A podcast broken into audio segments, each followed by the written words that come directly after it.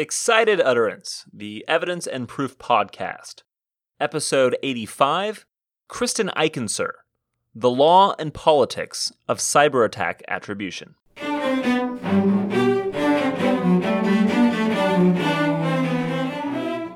Welcome to Excited Utterance. I'm your guest host, Alex Nunn, from the University of Arkansas School of Law. Excited Utterance is your podcast for cutting edge scholarship and developments in the world of evidence. We bring virtual workshops to you throughout the academic year. On the show today is Kristen Eichensehr, an assistant professor at the UCLA School of Law. Kristen's new paper, The Law and Politics of Cyber Attack Attribution, examines an issue of evidence and proof as it applies outside the courtroom. That is, her paper focuses on proving cyber attacks. When a nation, or even a private entity, is trying to determine who was responsible for a cyber attack, what evidence should exist, or even what standards should apply before they can confidently attribute a cyber attack to a particular perpetrator? My conversation with Kristen takes on these challenging questions, considers their implications, and explores other issues of proof as they apply in this unique context. Kristen, it is great to have you on the show. Thank you for having me.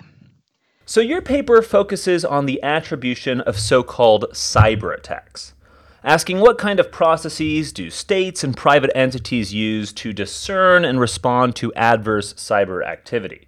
Now, that's a fascinating and complex question. I really enjoyed reading your paper, Kristen. Uh, and I just want to build your paper's contributions first just by clarifying some key terms. So, first things first, what does it actually mean to attribute a cyber attack?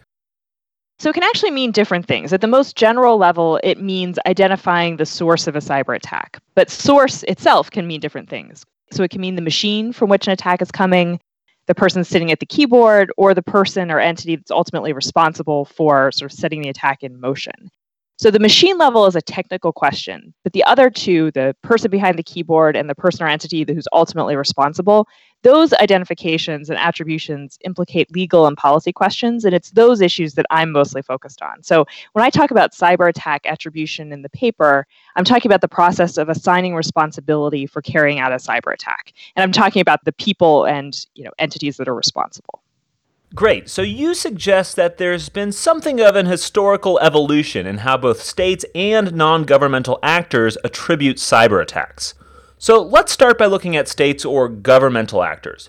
So, technically speaking, how have governments improved their ability to detect or even prove cyber attacks? Well, you know, it's interesting because we know little about how exactly they've technically improved, but we know that they have. we can sort of speculate about how exactly they've done that. They have started to say things about their tactics becoming more sophisticated and maybe dropping some hints about artificial intelligence and machine learning, but we don't really know exactly what they've done for you know reasons that may be obvious. If we knew exactly how they were detecting attacks, that would be a roadmap for attackers to mask their identity. So this whole thing is a bit of a cat and mouse game. But we do know that in a lot of cases, attribution is based, at least in part, on human error by the attackers. Basically, the attackers have bad operational security. So the US Office of the Director of National Intelligence has said that almost all of their cyber attribution successes have resulted from discovering errors by the attackers. So, what does that look like? For, for example, maybe forgetting to use a VPN so that network traffic can be tracked back to infrastructure that uh, the government or the company knows has been used by the North Korean government or the Russian military or something like that. So, when we make a cyber attack attribution, is the United States, for example, compelled to release some evidence proving that claim? Or if there's not a formal requirement, does the government at least offer some proof as a matter of course? So the United States has taken the position that it is not required to release evidence to support its attributions. So in a speech in November 2016 by the then State Department legal advisor Brian Egan, the US set out this view and basically said international law doesn't require the giving of evidence to support attributions.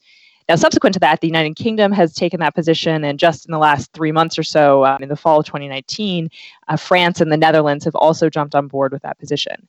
But at the same time, while the governments are saying there is no requirement to give proof, they do generally give proof as a matter of policy. And they've begun to give more proof over time. So when the United States attributed the Sony Pictures hack to North Korea in December 2014, that was actually its least supported attribution. It didn't give very much evidence, and that prompted a lot of pushback and questioning about whether the government had the evidence and what the evidence was and what the basis for the attribution was. And so, given some of this pushback, the FBI, actually by then FBI Director Jim Comey, gave somewhat more evidence and disclosed more of the basis for the attribution. So let's quickly shift gears now to non governmental actors. What role do they play in attributing cyber attacks? Yeah, so they actually play quite an important role. And the who are these players who are non-governmental actors? Some of them are cybersecurity companies, so companies like Mandiant, FireEye, CrowdStrike. Uh, some of them are big tech companies, so companies like Microsoft, Google, Facebook have done some of these attributions. And then there are also there's an academic institute called the Citizen Lab at the University of Toronto that's done a number of attributions, and the Electronic Frontier Foundation has also done some. So you note in your paper that the attributions by these non-governmental actors are often quite detailed, even more detailed than the attributions we get from governments. So why is that and what kind of evidence do non-governmental actors often provide? they tend to provide quite a lot of evidence. The gold standard for this is something called the Mandiant Report, which is a report released by a cybersecurity company called Mandiant that accused the Chinese People's Liberation Army, a couple of specific people, of carrying out attacks against the United States and stealing intellectual property. And this is a dozens and dozens of pages in this report. It came with technical appendices, basically giving technical information that would allow others to verify the evidence and look at the evidence and substantiate the attribution. So other private parties, other governments can look at the information and the databases that they have and see whether they see activity coming from the same sources or using the same kind of code. And that can be useful because it tells other entities who have sort of significant haystacks of data what to look for. But in addition to being more detailed, these private non governmental attributions are also often faster than government attributions. So maybe the best example of this is the hack of the Democratic National Committee. The company that they hired to investigate, a company called CrowdStrike, attributed the attack to the Russian government months before the US government actually made any official statement. And also, sometimes these non governmental actors, they're covering different kinds of attacks. So, in particular, the Citizen Lab has focused on attacks by governments against human rights advocates, against journalists. So, they're looking at slightly different kinds of attacks often. So, with all of that as background, let's dive into the more technical aspects of actually proving a cyber attack. You note that international law on the standard of proof that states have to meet when accusing other states of wrongful acts or, or adverse cyber activity is actually unclear. So, if you would, give us a picture of why that standard is so murky. Yeah, so the International Court of Justice, which is the court in the United Nations system, has dealt with a number of cases with respect to international wrongs or internationally wrongful acts in international law jargon. And you might have expected that that court, which would have been very influential, to set out a standard for how much evidence is required to prove you know, a particular wrongful act. Or you could have seen states set out a standard via practice. But in many cases, that really hasn't happened. And so the the court, the ICJ, the International Court of Justice, has said some things. In a 2007 case on the application of the Convention Against Genocide, the court said that claims against a state involving charges of exceptional gravity must be proved by evidence that is fully conclusive. So this suggests a sliding scale. The more severe the accusation, the more evidence you need to prove it. And if you look to state practice, states sometimes seem to suggest that for uses of force or actions in self defense that are using force, that there's sort of a clear and convincing or clear and compelling evidence requirement. But that's really just the very high end of state action. So, for example, the United States said in its filings to the United Nations after the 9 11 attacks is something like this clear and compelling or clear and convincing evidence standard. But that only addresses this very narrow band of state action, armed attacks and uses of force. And the vast majority of cyber attacks don't reach that level. So for everything that's below the use of force armed attack level, international law is just very unclear.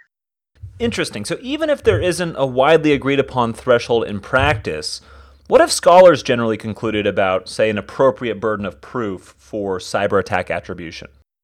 You know, this is really quite a new issue, and scholars haven't said much about it, which is why I was motivated to write the paper. There's been a lot more focus on issues about the primary norms of behavior. So, you know, what can states do, what they can't do in cyberspace, not how do you prove it. So, to give you one example, the Tallinn Manual, which was a, a very influential restatement like project done under the auspices of the NATO Cyber Defense Center for Excellence, basically says that there is no basis under established international law for concluding that you have to give evidence. And so the Tallinn Manual sort of says something as a general matter, kind of like the sliding scale approach of the International Court of Justice, but it really doesn't say very much at all. Let's shift gears here to your paper's normative proposal. So, regardless of historical practice, putting that to the side, do you think that the law, and not just policy, but actually legal constraints, should require the disclosure of evidence for cyber attack attribution? And if so, what standards should control here? So the short answer is yes. I do think that there should be law on this. And the paper is largely focused on this question and on proposing and defending a, a proposed standard. So I'm deeply uncomfortable with the idea that the requirement to give evidence is just a matter of policy. And the reason for that is that policy can change and policy can be disregarded at any time. And I'm worried that saying that the requirement to give evidence is just not a requirement, that it's just a choice, policy choice, could risk normalizing what I call in the paper trust me or evidence free attributions. I think the big risk here in the era of fake news and collapse of truth and disinformation is false attributions. I think there's a risk that states or other entities are going to go out and start accusing other states without proof of engaging in cyber attacks. And that's especially risky because attributions are some of the best evidence we have about state practice.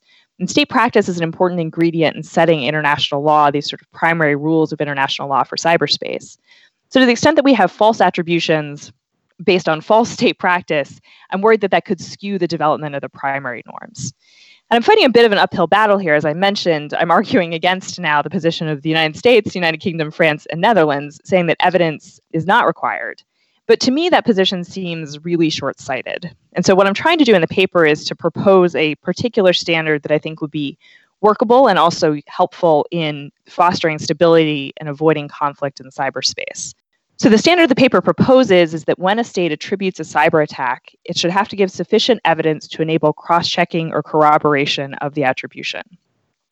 Translating this to US standards of evidence terms, you can think of this sort of like a verifiable preponderance of the evidence standard. And as a general matter, what I'm saying is that when states do these attributions, they should provide sufficient technical details to allow other potential attributors, whether they're companies, governments, academic experts, to either confirm or debunk the attribution.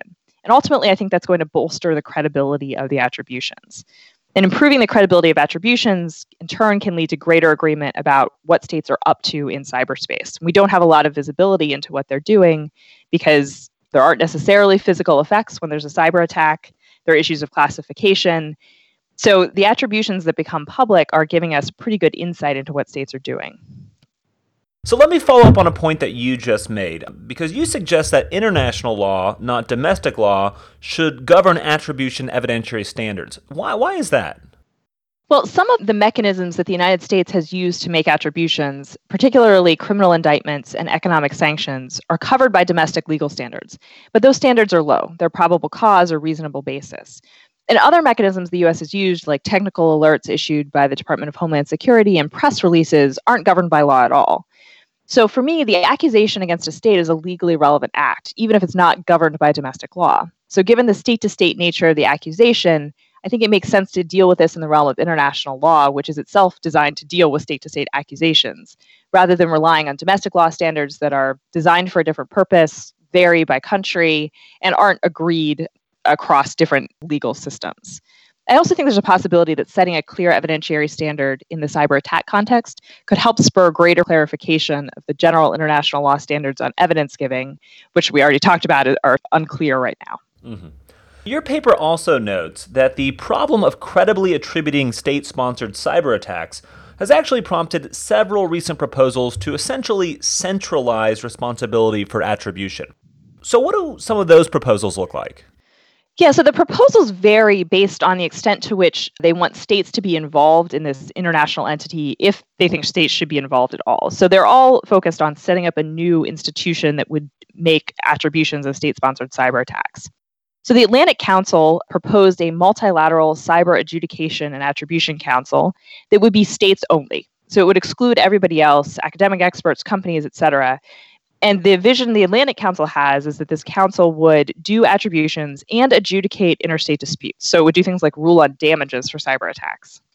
Another proposal that's kind of in the middle came from Microsoft, and it has proposed a, a multi stakeholder entity modeled on the International Atomic Energy Agency. So this would have a mix of states and non governmental experts, and it would just focus on doing attributions, so nothing like ruling on damages. And then at the other end of the spectrum, in a report that was funded by Microsoft, it actually went considerably further than Microsoft's own proposal. The RAND Corporation proposed a global cyber attribution consortium. But the defining feature of that proposal was that RAND says that states need to not be involved at all. So RAND says there's sufficient expertise and information outside of government, so states aren't needed. And they worry that the participation of states could actually skew the attributions that would come out of an entity, an international entity. And Kristen, what are your thoughts on these existing proposals? What, do you think is the best path forward here? So I think the question of whether to involve states is hard. Bringing governments into an organization risks corrupting the attribution process, but leaving them out risks hampering the entity's access to crucial intelligence information and maybe preventing it, therefore, from making attributions of particularly significant cyber attacks. But having some governments in and some governments out is going to make the entity seem biased or you know not have wide appeal. So I, I, think that question is really difficult. And I'm, I'm a little bit skeptical that these entities will get off the ground. But at the same time, I think they could be useful if it was done as part of this decentralized system that we have now. So I think these international entities could be useful to help improve access to attribution resources among victims. So, non governmental entities and some governments may not have sophisticated capabilities to attribute attacks when they're the victims, and they may not have the resources to hire some of the private cybersecurity companies. But I think my top line point on the international entity proposals is that they should supplement and not replace the current decentralized system. I think there's some serious risks to centralizing you make all attributions depend on the credibility of a single entity, and it's going to be hard to have a tent that's big enough to bring everyone in that you'd want to be convinced of an attribution. I think there's also risks of slowing down an attribution if you centralize. So different attributors can now can go out and publicly make accusations whenever they want based on their own investigations.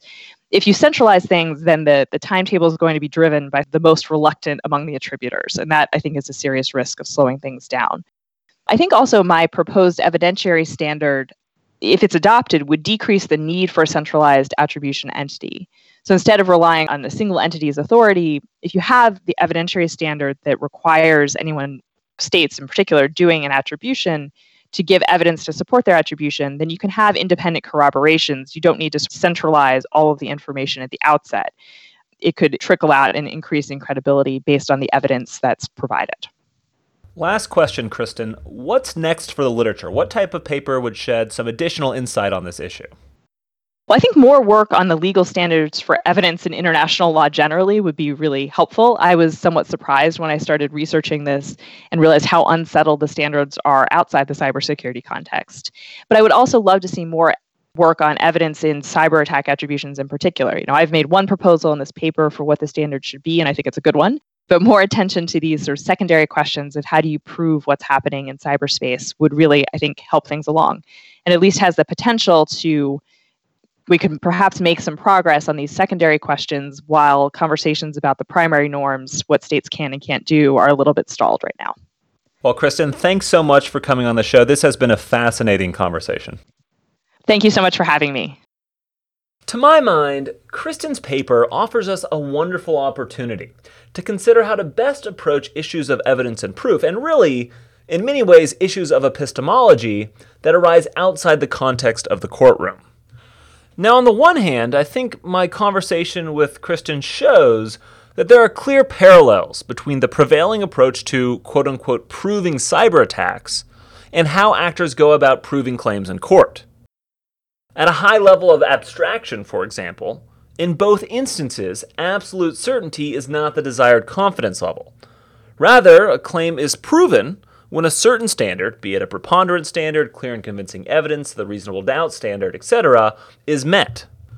Likewise, in both instances, in both contexts, both the cyber attack attribution context and the courtroom context, there's a need for horizontal equity. The applicable standard that we're going to use to prove that a cyber attack was, say, committed by Russia has to be the same standard that we're using to determine that a cyber attack was committed by, say, the United States.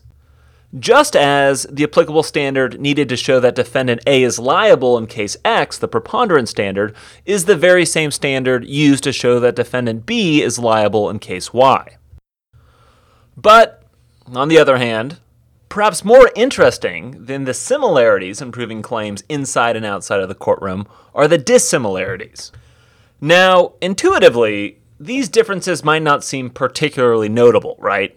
Of course, one's approach to proving a claim in court, where you're going to be subjected to rules of evidence and procedure, will drastically differ from instances when you're proving a claim for, say, policy reasons, as is the case with cyber attack attribution.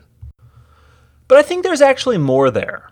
I think the differences between proving claims in court and proving claims for policy reasons point to a fascinating intertwined relationship between proof and legitimacy. At core, why is it that proving claims in court is subject to so many rules and restrictions? Well, at core, it's because those restrictions are necessary to achieve a verdict that will be accepted by the public, a verdict that will be seen as, yes, legitimate. Why is it that, as Kristen suggested today, proving a cyber attack should require the public release of evidence sufficient to demonstrate the perpetrator's guilt to a clear and convincing standard? Well, at core, I think, it's the same notion that that standard will allow a nation to legitimately take repercussive action. And thinking about this relationship between proof and legitimacy offers some insight in a host of other contexts. In some instances, the legitimacy of a decision maker significantly lowers the standard of proof that's applicable. So, for example, if a trusted doctor offers you a diagnosis, your reaction is probably not to demand a significant amount of evidence to back that diagnosis, right? You kind of just believe your trusted doctor. In other instances, though, even a legitimate decision maker must meet some standard of proof given the significance of a decision. And I think Kristen's paper expertly tees up this issue, giving us a nice window into this intertwined relationship between proof and legitimacy. Support for Excited Utterance is generously provided by Vanderbilt Law School's Branstetter Litigation and Dispute Resolution Program, the University of Arkansas School of Law, as well as the Vanderbilt Institute for Digital Learning. The producer is Ed Cheng, and the production editor is Grace DiPietro. Additional production assistance is provided by Francesca Rutherford, and music is provided by the Vanderbilt University Blair School of Music's Children's Cello Choir under the direction of Kirsten Castle Greer. I'm your host today, Alex Nunn, and I do hope that you will join us next time when we take on another work in the world of evidence and proof.